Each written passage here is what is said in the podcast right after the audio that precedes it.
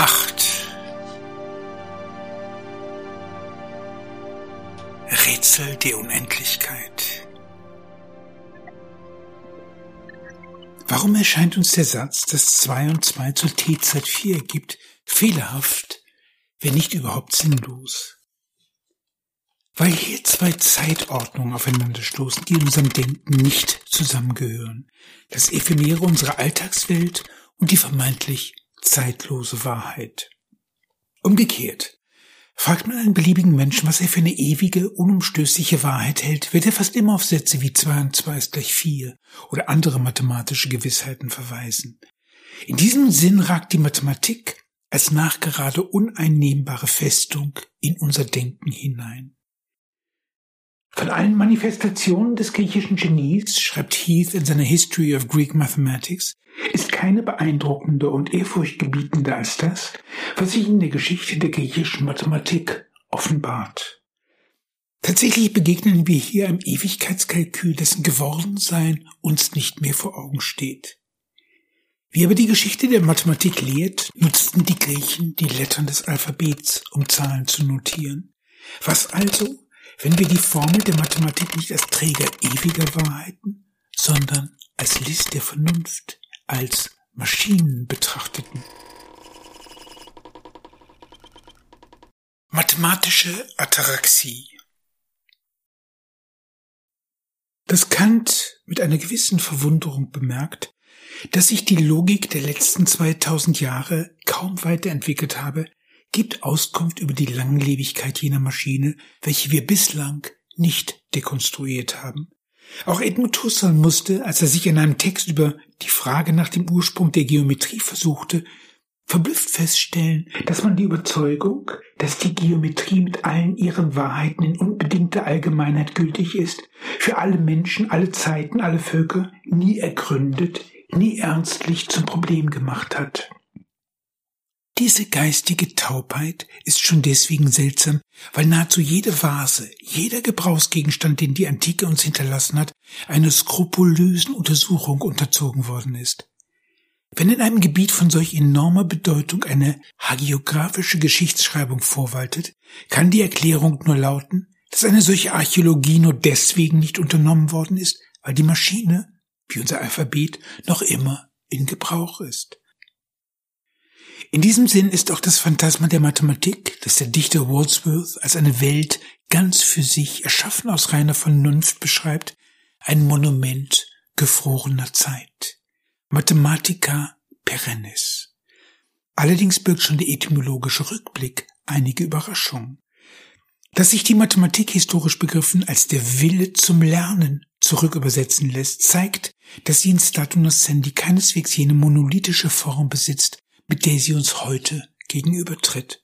Noch rätselhafter aber wird es, wenn man das Rechnen mit Heidegger als soziale Einrichtung denkt, die die Gesellschaft auf spezifische Zwecke hin ausrichtet. Mathematik also als Richtungsanweisung, als Orthodoxie, als interessensgeleitete Weltbetrachtung.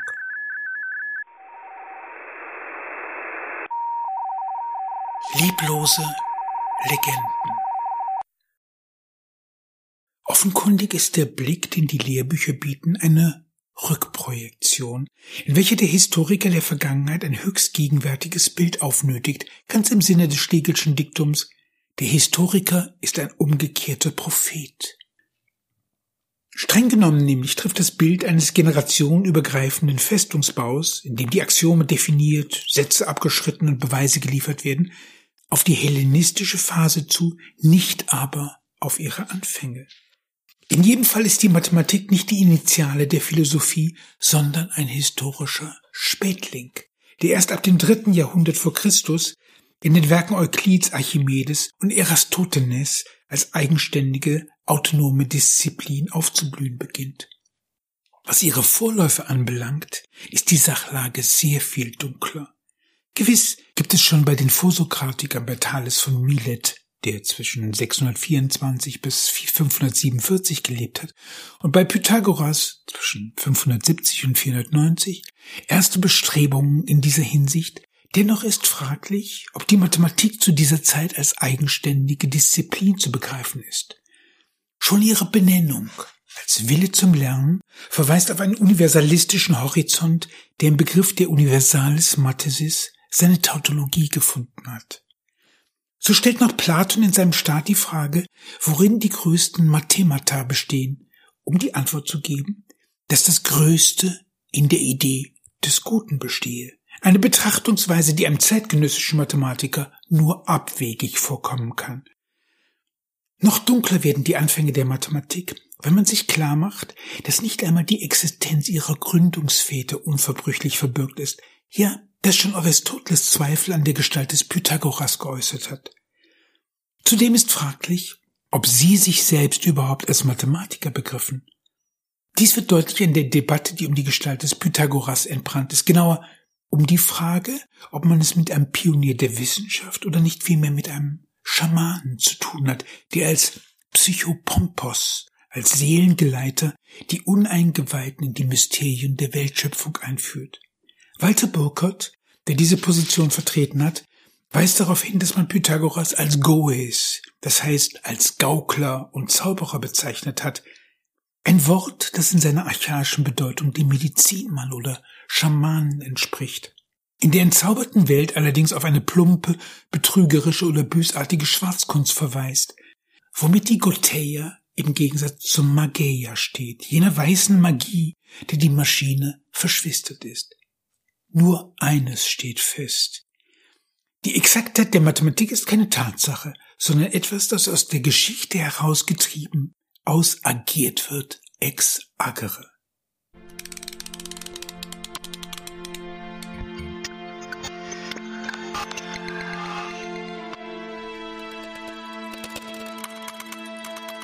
Sphärenharmonie. Die dunkle Vergangenheit des Pythagoras ist schon deswegen erhellend, weil sie Verwandtschaften hervortreten lässt. Denn wie Pythagoras wurden auch die Daktylen, die Zwergschmiede, die bei der Geburt des Zeus assistierten, als Goethes bezeichnet, ebenso wie Orpheus, der den Griechen die Mysterien gebracht hat. Die Brücke, die von der metallurgischen Götterzeugung zum pythagoreischen Geheimbund führt, ist die Musik. Als ihre Erfinder nämlich gelten die Daktylen, die mit dem Getrommel auf ihren Schilden die Geburtsschreie des Zeuskindes übertönt haben. Von Orpheus wiederum, den Pythagoras als Erfinder der Musik rühmt, heißt es, er habe am Ende seines Lebens den Göttern entsagt und nur noch der Sonne gehuldigt. Wie aber kommt Pythagoras zu seiner Sphärenharmonie? Abermals begegnen wir dem Zusammenhang von Metallurgie und Musik. In einer antiken Legende ist davon die Rede, dass Pythagoras in einer Schmiede den Wohlklang zusammenklingender Hämmer vernommen und darüber entdeckt habe, dass ihre Gewichte in bestimmten ganzzahligen Verhältnissen zueinander stehen. Damit aber erschließt sich ihm nicht nur das Geheimnis der musikalischen Intervalle, sondern auch das Geheimnis der Zahl.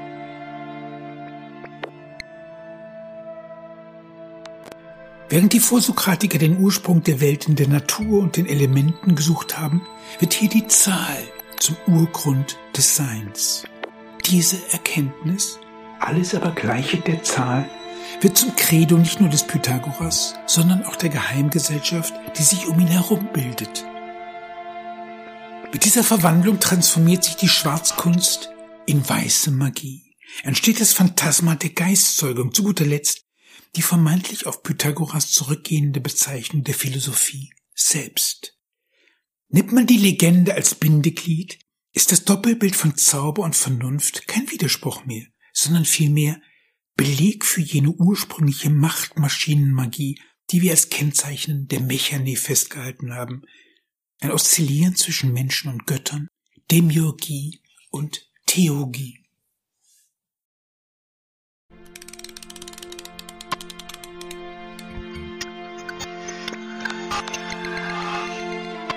Reiner Klang.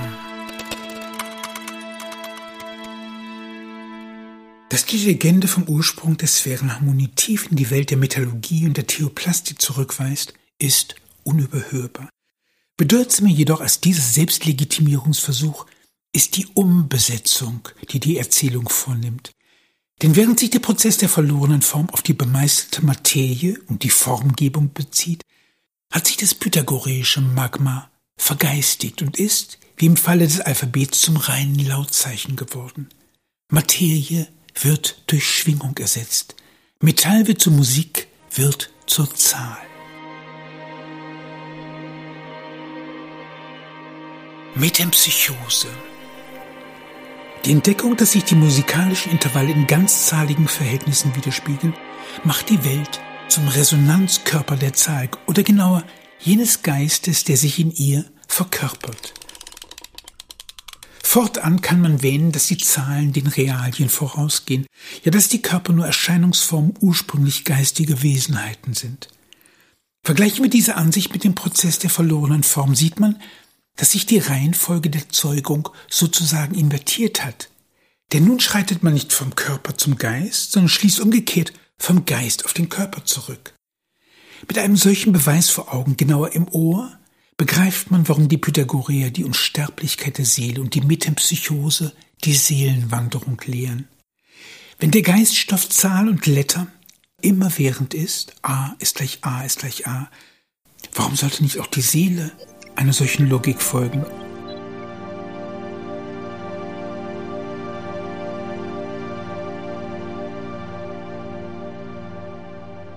Initiation.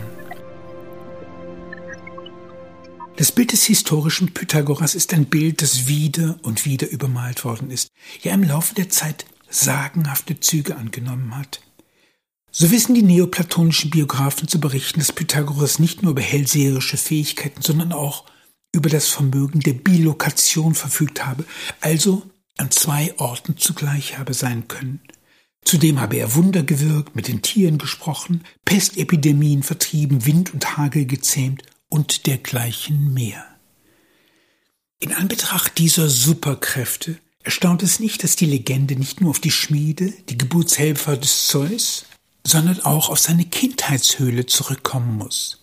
Folglich erzählt man, dass Pythagoras diese mit dem Kuretenpriester Epimenides aufgesucht habe, der wiederum nicht bloß das fabelhafte Alter von 175 Jahren erreicht haben soll, sondern 57 Jahre schlafend in besagter Höhle verbrachte.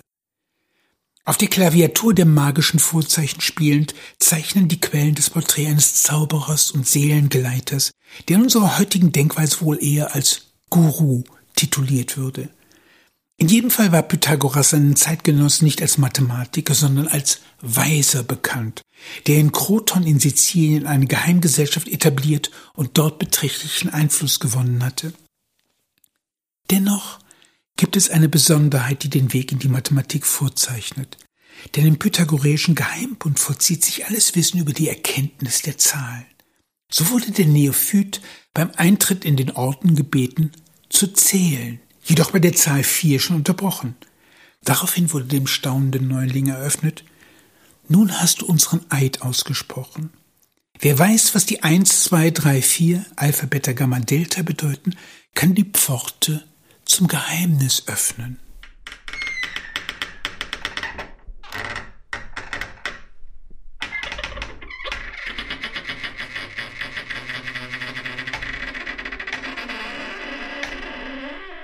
Esoterik. Was wir Mathematik nennen, vermittelt sich zunächst als eine Form des Sektierertums oder genauer als Esoterik. Das griechische ESO heißt drinnen, Esoteros als Steigerungsform weiter drinnen. Die Verkapselung des Wissens schlägt sich in dem Umstand nieder, dass der Meister den Novizen über lange Zeit unsichtbar blieb. Hinter einem Vorhang stehend löste er sich zu einer Stimme auf, die in Rätseln sprach. Den Mathematikoi auf der anderen Seite des Vorhangs mochte das, was die Stimme sagte, verständlich sein. Den ausgeschlossenen Akusmatikoi begegnete es nur als enigmatische Zauberformel. Vielleicht deshalb die rätselhaft anmutenden Verhaltensordnungen des Ordens. Die Gebote, sich der Bohnen zu enthalten, weil sie, wie Aristoteles meint, Schamteilen oder den Toren des Hades ähnlich sind, nichts aufzuheben, was zu Boden gefallen ist, keinen weißen Hahn anzurühren, das Brechen des Brotes zu vermeiden, nicht auf Landstraßen zu gehen, keine Schwalben unter seinem Dach zu dulden. Vielleicht ist gerade die Beliebigkeit dieser Forderung das Wesen der Sache, die Aufforderung, dass der Außenstehende, der Exoteriker, ins Innere treten und dort das Wesen der Zahl erfassen möge, der er sein Leben verdankt.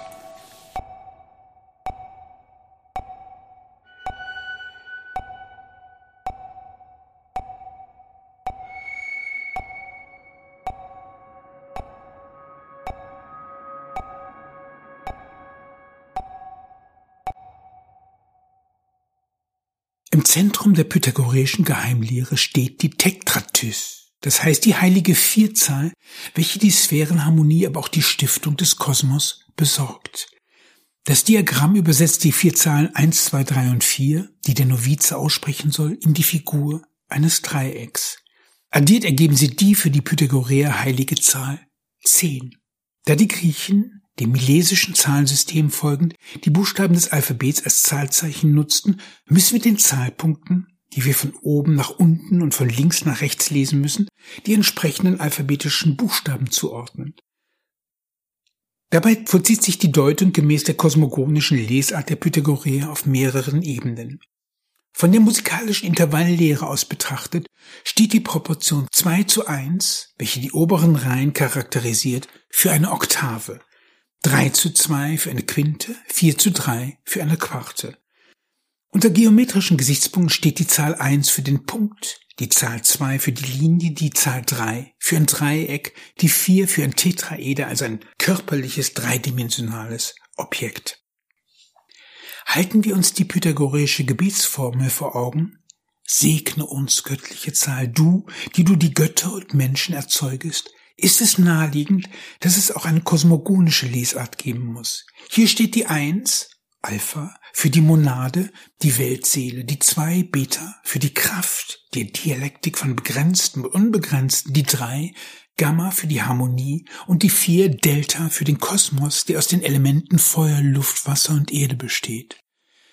Und weil das Tetraktis heillos überladen ist, steht die Zahl drei der Kampf, aber auch das Ungleiche, für das Männliche, die vier für das Weibliche, die Harmonie, aber auch für das Gleiche, fünf für die Vereinigung der beiden, aber selbstverständlich auch für die Quintessenz. Über die Verbindung weiterer Punkte kann man ein Polyeder bilden, das bei der Verbindung seiner inneren Punkte das Pentagramm erzeugt, das pythagoreische Logo sozusagen. Denn in seinem Innern ist abermals, wie ein Fernseher im Fernseher, ein Polyeder zu sehen, das, wenn man seine Punkte miteinander verbindet, abermals ein Pentagramm erzeugt, ad infinitum.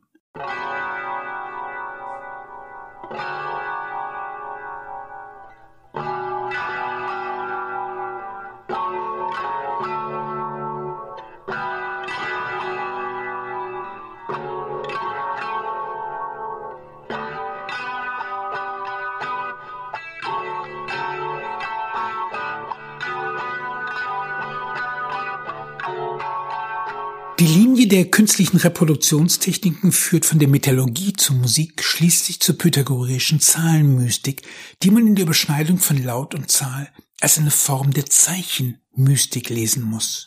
Freilich skandiert die pythagoreische Mystik nicht bloß die Ewigkeit des unveränderlichen Buchstabens, sie verwandelt die Buchstaben zum Prinzip, dem sich alles Geschaffene verdankt. Dabei gilt als der erste mathematische Beweis dieser bis dato unerreichten Schöpfungsmacht, dass sich die Gesetze der Musik dieser Sphärenharmonie fügen.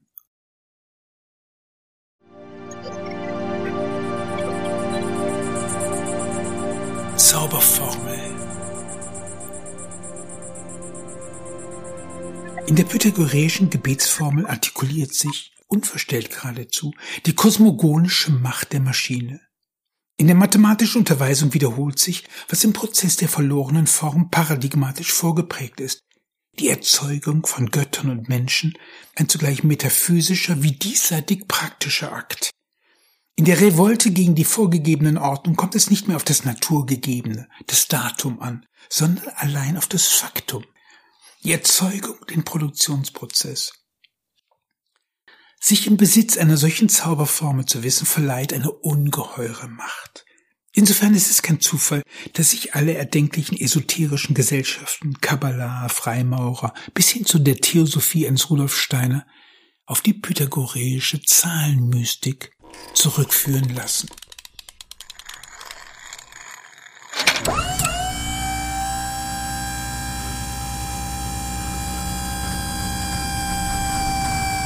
Dabei sind die Ergebnisse, zu denen die pythagoreische Mathematik gelangt, durchaus beeindruckend.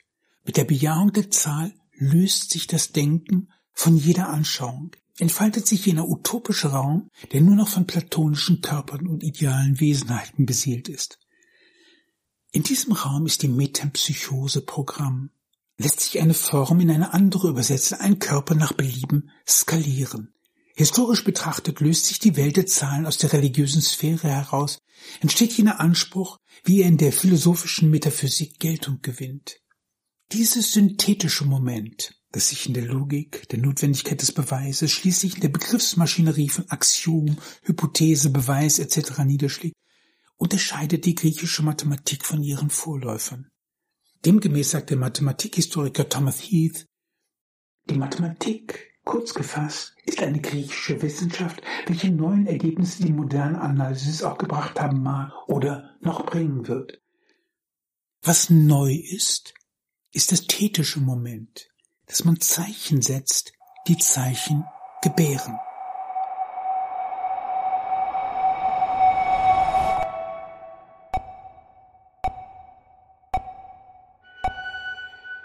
Folglich wird die Mathematik Bildungsprogramm, bezieht sich Platon immer wieder auf die pythagoreische Schule, entwirft ein sphärenförmiges Universum, behauptet schließlich, dass man ein erbärmlicher Wicht bleibe, wenn man sich nicht mit den Problemen der Mathematik auseinandergesetzt habe.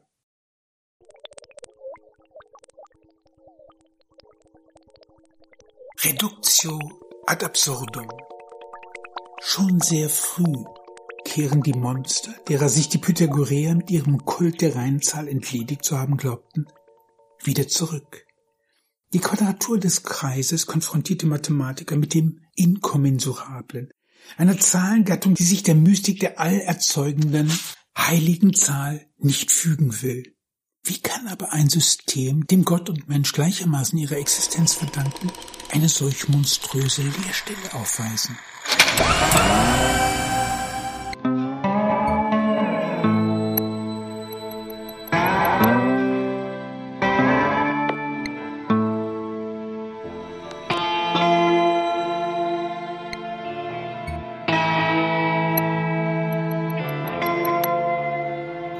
Magie der Zahl. Welche überragende Bedeutung die Zeichen annehmen, wird in der Gematrie deutlich, die auf der strukturellen Doppeldeutigkeit der alphabetischen Zeichen beruht. Dem Umstand, dass sie gleichermaßen als Zahl wie als Lautzeichen gelesen werden können. Vom gematrischen Standpunkt aus sind zwei Wörter gleichbedeutend, wenn sie den gleichen Zahlwert besitzen. Der biblische Eliasar besitzt 318 Sklaven. Wundert es uns, dass der Buchstabenwert seines Namens die Zahl 318 ergibt? Die Namen Patroklos, Hektor und Achilles ergeben die Werte 87, 1225 und 1276. Woraus zu Schlussfolgern ist, dass Achilles unter ihnen der Höchststehende ist. Ein Poet, der seinen Lieblingsfeind denunzieren möchte, findet heraus, dass dessen Name, Pythagoras, ein Äquivalent der Pestilenz ist. Noch zu Luthers Zeiten schreibt der Theologe Petrus Burgundus dem Namen des Reformators den Wert 666 zu, woraus sich ableiten lässt, dass es sich um den personifizierten Antichrist handle, eine Auszeichnung, die Martin Luther wiederum der gematrischen Lehre folgend für Papst Benedikt reserviert hat.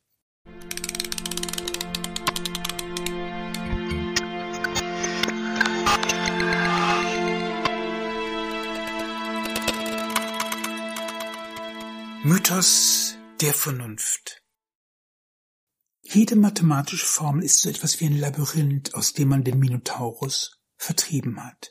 Da die Uneingeweihten dem Geschehen im Innern des Labyrinths nicht mehr beiwohnen können, stehen sie vor einem verschlossenen, unzugänglichen Kraftwerk. Wie sich die Heldentat des Thesos in den Bewegungen der Athener wiederholt, deren Tänze das Geschehen im Inneren nachstellen sollen, übersetzt sich das Innere nur auf indirekte, vermittelte Weise. Gewiss, hier pulst noch immer das Magma des heroischen Aktes, aber man befindet sich längst in jener Komfortzone, in der der Strom aus der Steckdose kommt.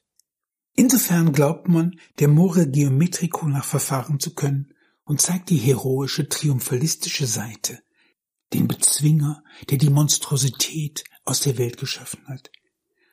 Dieser Triumphalismus freilich ist die Krankheit des Thetischen. Totalamnesie, dass die Formel nicht erklären kann, was sie in die Welt gesetzt hat.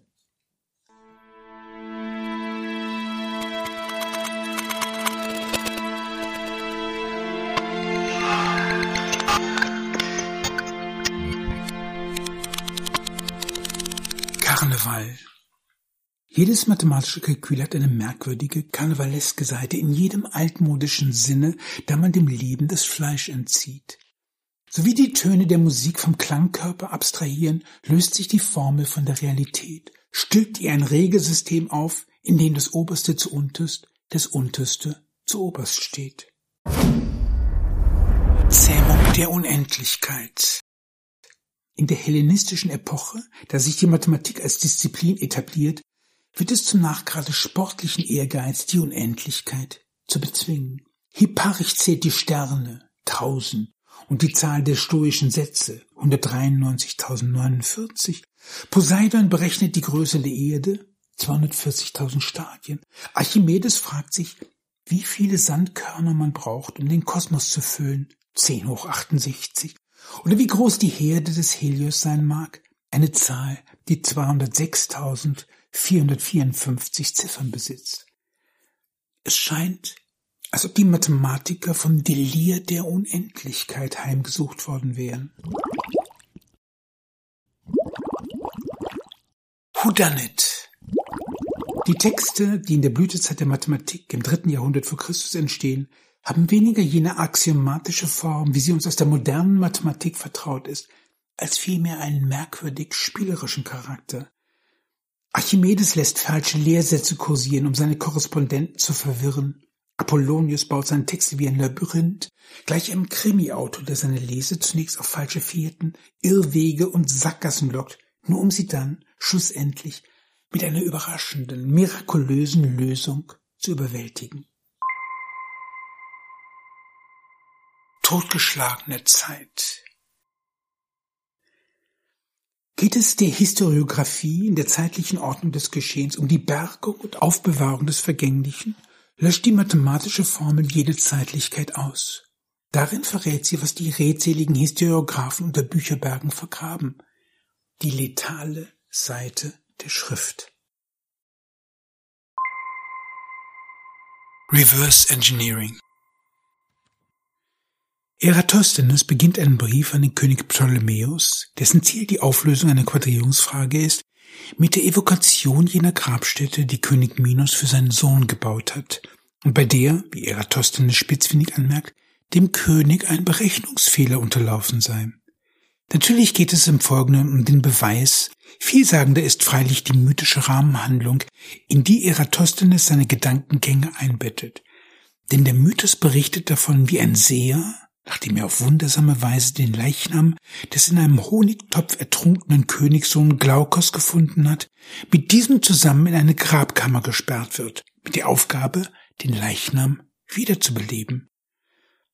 Dort begegnet er einer Schlange, in vorbiblischen Zeiten dem Prinzip der Reproduktion, die er mit seinem Stab erschlägt. Eine zweite Schlange, ein Kraut im Maul, nähert sich ihr und erweckt sie wieder zum Leben. Der Seher tut es ihr nach, legt das Kraut auf den Leichnam des Kindes und es erwacht. Die Mathematik ein symbolischer Tod und die Kunst etwas wieder zum Leben zu erwecken. Die mathematische Form ist eine Maschine, die es erlaubt, einen Körper in einer beliebigen Form zum Leben zu erwecken, seine Form und seine Größe zu verändern. Im Omnibus. Mathematik als gesellschaftliche Metapher begriffen. Jakob Boronowski. Metaphorän heißt, etwas von hier nach dort zu übertragen.